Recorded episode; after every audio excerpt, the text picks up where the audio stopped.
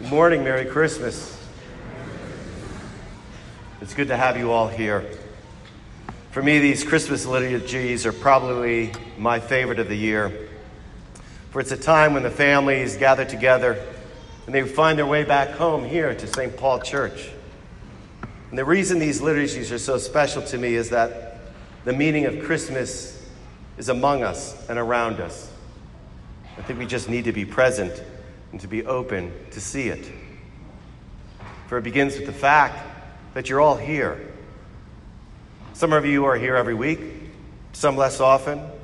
Some of you are visiting, some of you are from different faiths.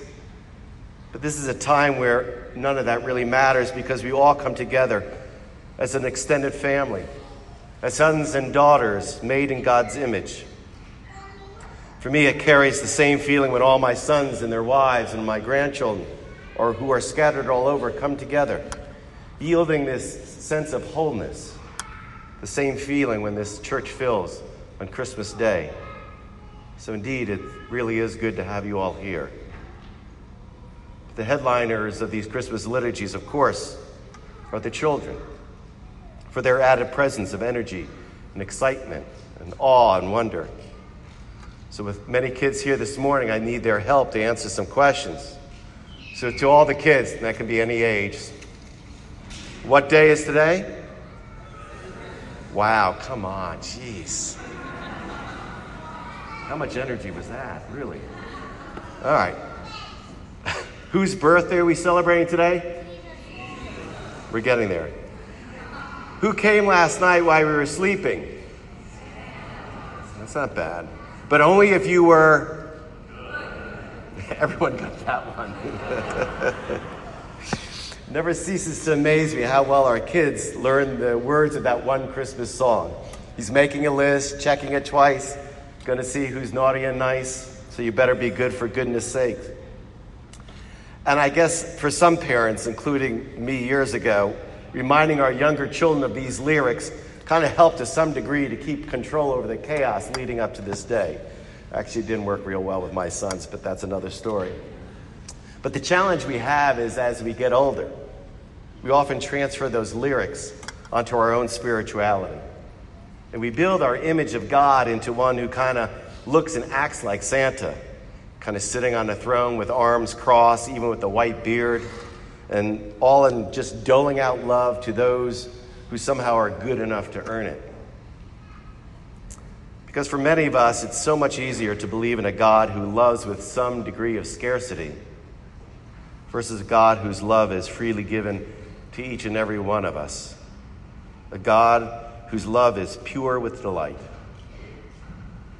just as each of us are. For me, the closest thing that mirrors this depth of love is when one gazes upon their child, or better yet, their grandchild, for the first time, made in our image and likeness. The love we have for them, and that they reaffirm to us with each mutual gaze and each embrace can't be touched. It's the love that needs to be nourished and fostered and shared. That's why when we gather here this morning like this, we need to remind our younger generations of how much we love them but even more so, to remind them and ourselves how much we are loved unconditionally by God. For when we celebrate Christmas, we're not just commemorating the birth of Jesus some, some 2,000 years ago, but we're remembering and celebrating the Christ that is forever being born into our soul. But for that to happen, we need to make room. I think the biggest challenge we all have is rather than acting like the shepherds who were struck with awe in the field and traveled far and wide to welcome the Christ. At times we can be more like the innkeeper who simply says, There's no room.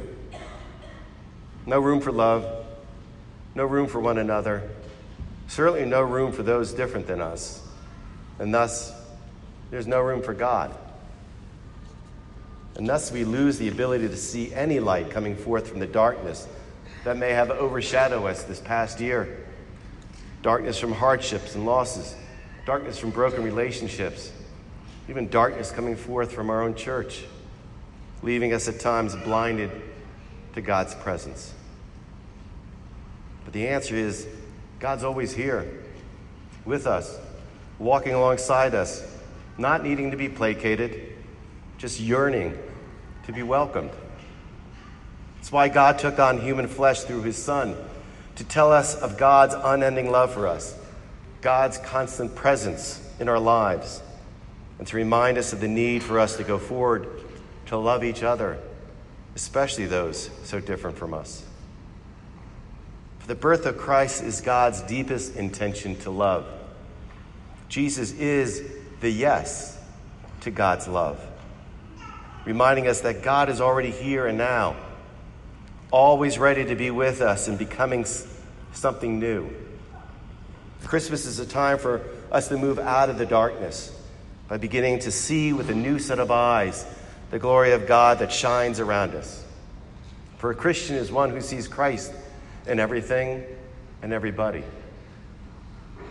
Meister Eckhart once said, God is the beginning. And if we are open to be united to God, we become new again and again. So it is a blessing in so many ways to have you here this morning, to be gathered as a community and extended family, celebrating the birth of God incarnate. But more importantly than just being here, it's about how we will live differently when leaving here. It's about how we will live differently by being church to one another, about caring for those on the margins, about living the gospel message that Christ came to share. For it's all about being reconciled and reminded to the fact that we are all equally loved by God. For while the birth of Jesus is a historical event, Christmas reminds us that Christ is ever present. And the celebration of his birth invites us to begin anew, where love is easier, hope is restored, mercy is poured out, compassion is plentiful, where the light shines through the darkness, and peace is ever present. That's why we come together to celebrate the birth of Jesus the Christ. For the kingdom of God is here and now, a God who is ever present a God who loves each person no matter what, a God who walks with us, a God who never abandons us, a God who is with us today and always, a God who is Emmanuel. Merry Christmas.